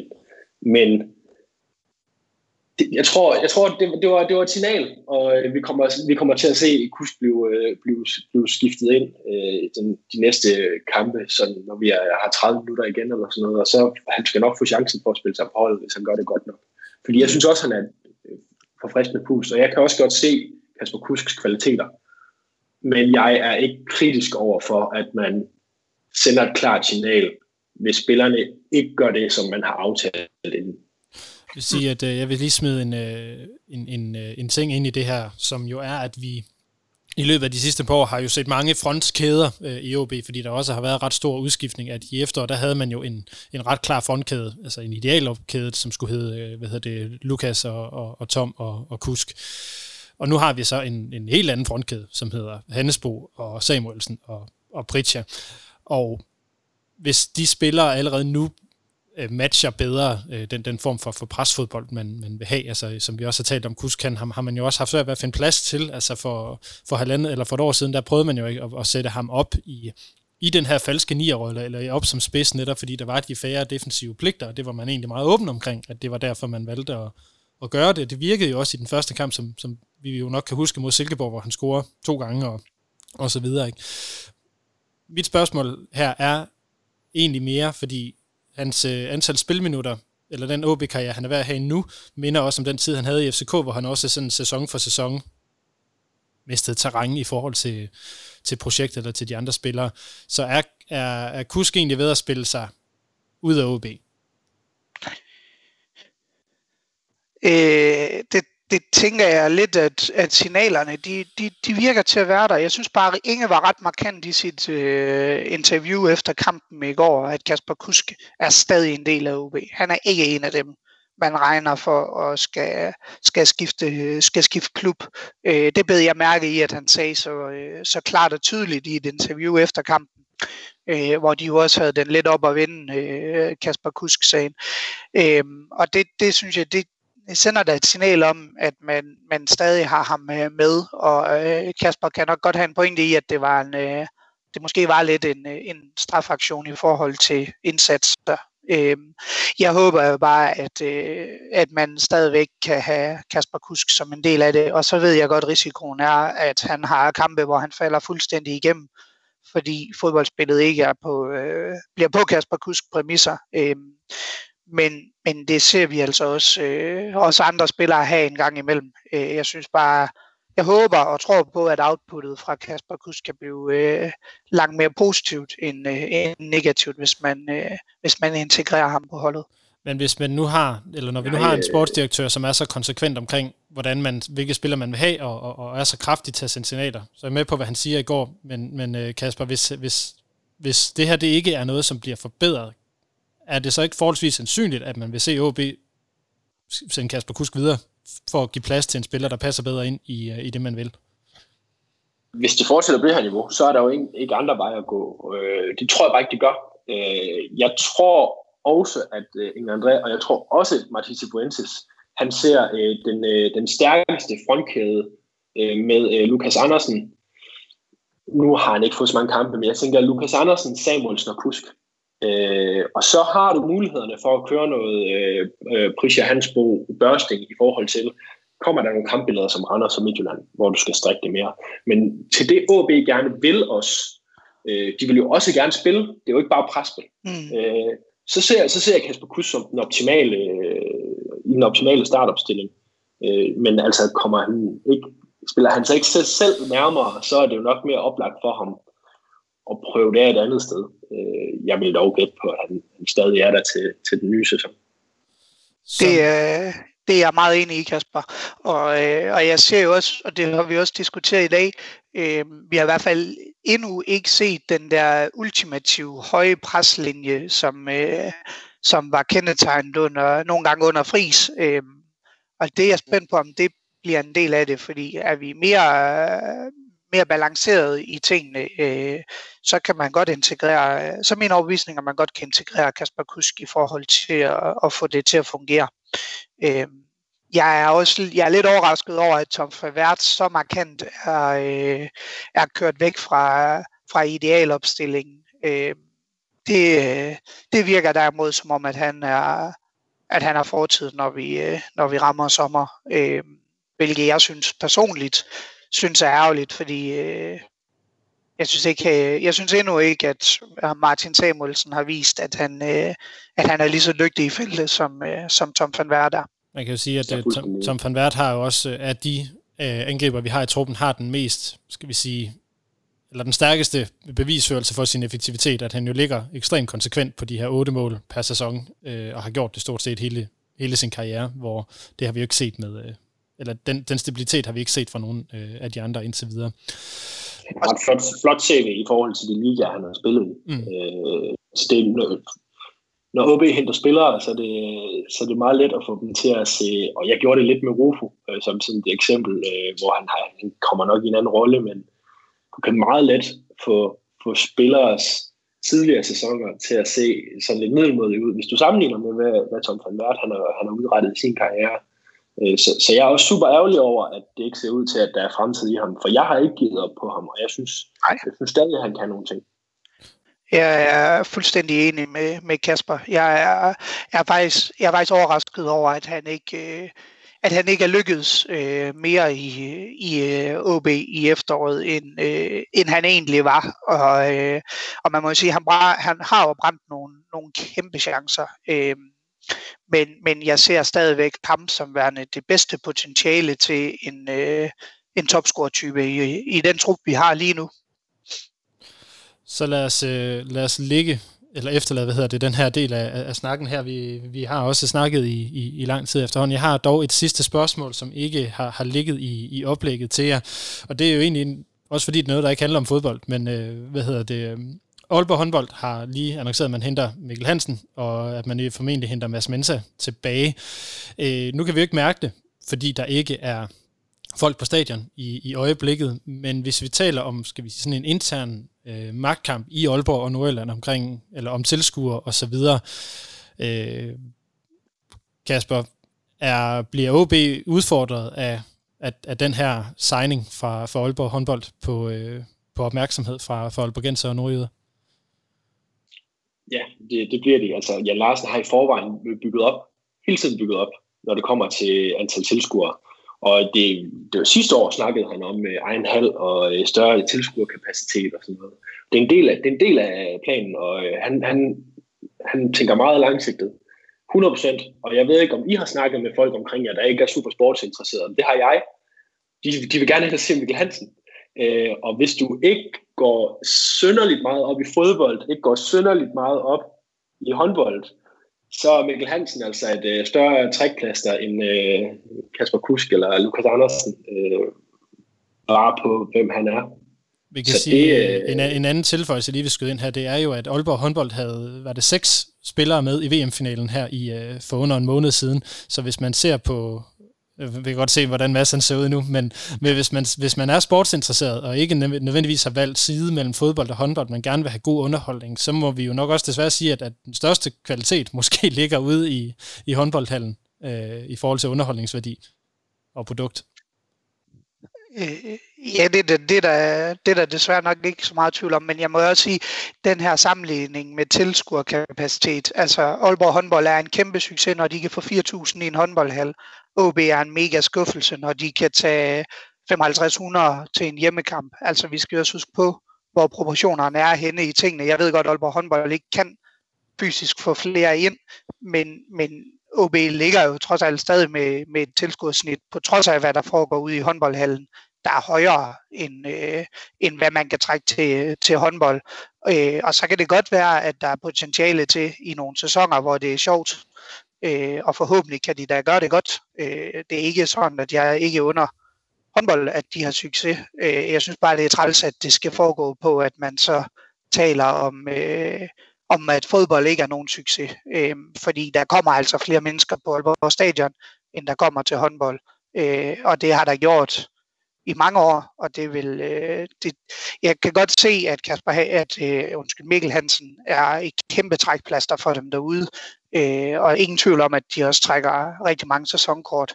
Jeg er faktisk spændt på at se sæsonkortudviklingen mere end den deciderede tilskuerudvikling i forhold til, hvor mange de kan få, kontra hvor mange der er på Aalborg Stadion. Der er jo et aspekt i også, hvordan forretningerne køres for fribilletter, er jo i langt højere grad en del af tilskuerkapaciteten til håndbold.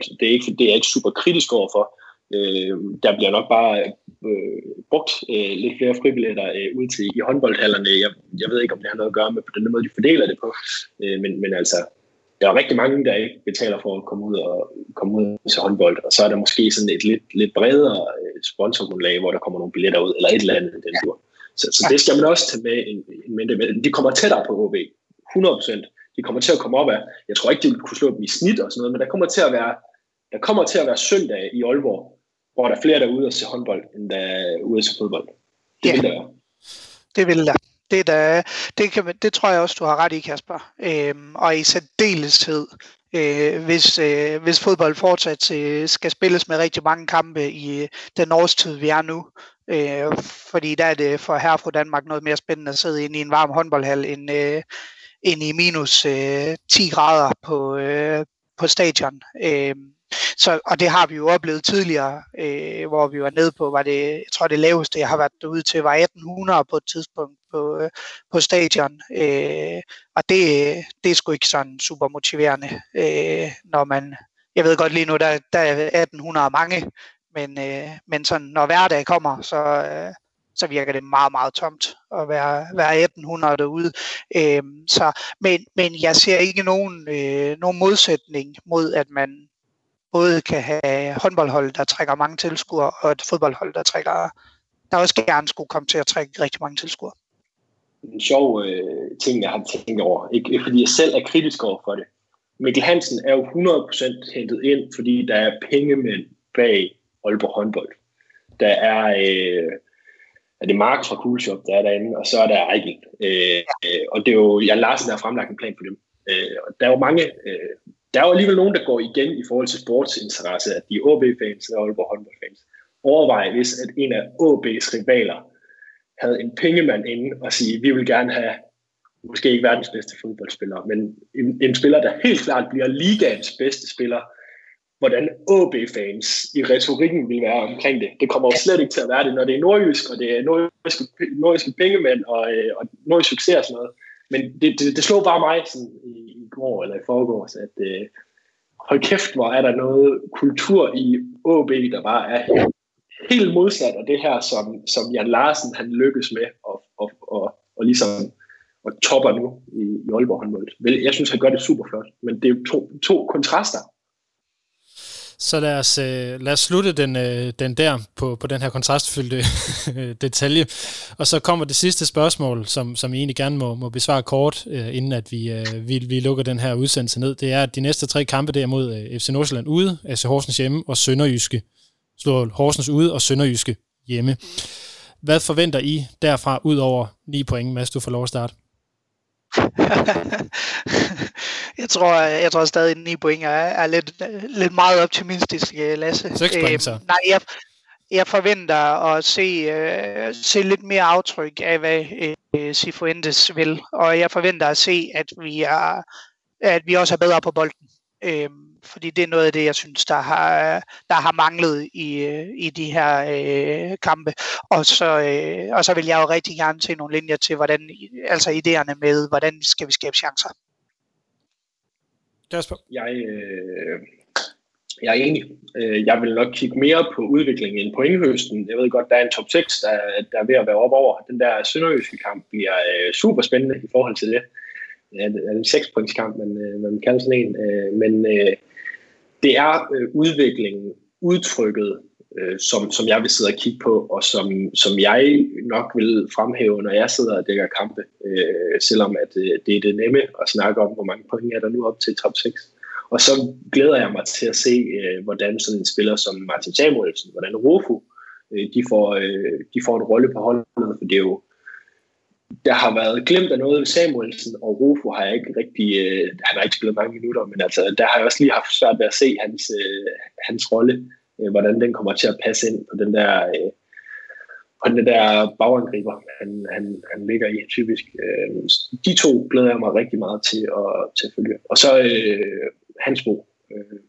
Glæder jeg mig også til at se, om han kan holde niveau. Altså, hvis en fodboldspiller på hans alder kan holde et vist niveau, og ikke falde helt igennem, så er der et kæmpe potentiale der. Hvad er du markeret? Ja, det var sådan lidt, fordi nu vi snakkede lidt inden udsendelsen om, det er lidt en udfordring at være sådan super positiv lige nu. Og til kaffekoppen, der fandt jeg jo den gode gamle Lønge Jacobsen frem, bare for at have lidt humør på, som, bordskunder-agtige ting. Og jeg synes jo, det er sådan lidt udtryk for, hvordan OB står lige nu. Vi står i et vadested, hvor jeg er meget nervøs for de næste kampe, hvordan udtrykket bliver. Men jeg er også spændt på, fordi kan vi implementere nogle af de tanker, Cifuentes har, jamen, så tror jeg faktisk, det kan blive rigtig godt. Men det er stadig så uforløst, at det er svært at være meget optimistisk på OB's vegne lige nu, desværre. Fordi vi spillemæssigt har, synes jeg, stadig rigtig svært ved at skabe chancer og holde fast i bolden. Så lad det blive dagens sidste ord fra panelet i Mads Ågård og Kasper Ørkild. Tusind tak for, at I tog jer tid til at være med her en lørdag formiddag med kaffe og vand stående på bordet. Selv tak. Det var hyggeligt. Det her, det er Rød Aalborg, en podcast om OB, produceret af OB Support Club i samarbejde med Spar Nord, og alle jer, der støtter på tier.dk. Husk, at I alle sammen stadigvæk kan nå at gå ind og støtte, og så kan I nå at få det første af de her nyhedsbrev, som der bliver skudt ud her i næste uge. Tak til jer, der har lyttet med. Tak igen til Mads og til Kasper. Mit navn det er Lasse Yde Heinet, Forza AaB, og tak for nu. Du har lyttet til Rød Aalborg, din podcast om AaB, produceret af AaB Support Club i samarbejde med Spar Nord. Det er din fanradio, hvor du får aktuelle holdninger til spillet på banen. Vi alle kan godt lide Riskov, men hvis det var ens mælk i køleskabet, så var man også til at overveje, om det skulle skiftes ud, ikke? Er tæt på, hvad der sker i klubben. Altså, det har været specielt af, nu sidder og ligesom bladrer hundredvis af beskeder igennem og svarer på dem, der har været så og så videre, og sende mig nogle tanker. Lærer spillerne at kende. Det er sjovt, jeg havde lige en samtale med Børsting i går. Altså, han var også ved at gå ud af sit gode skin. Han kunne simpelthen ikke mere nu. Altså, han har alt for meget krudt i røven til bare at blive hjemme. Og høre historier fra klublegender som Løkke Jacobsen, Paul Andreasen, Thomas Augustinussen, Allan Gorte, Henning Munk Jensen. Det er din klub, din fanklub, din fanpodcast. Rød Aalborg. Rød Aalborg. Rød Aalborg. Rød Aalborg. Du lytter lige nu til Rød Aalborg.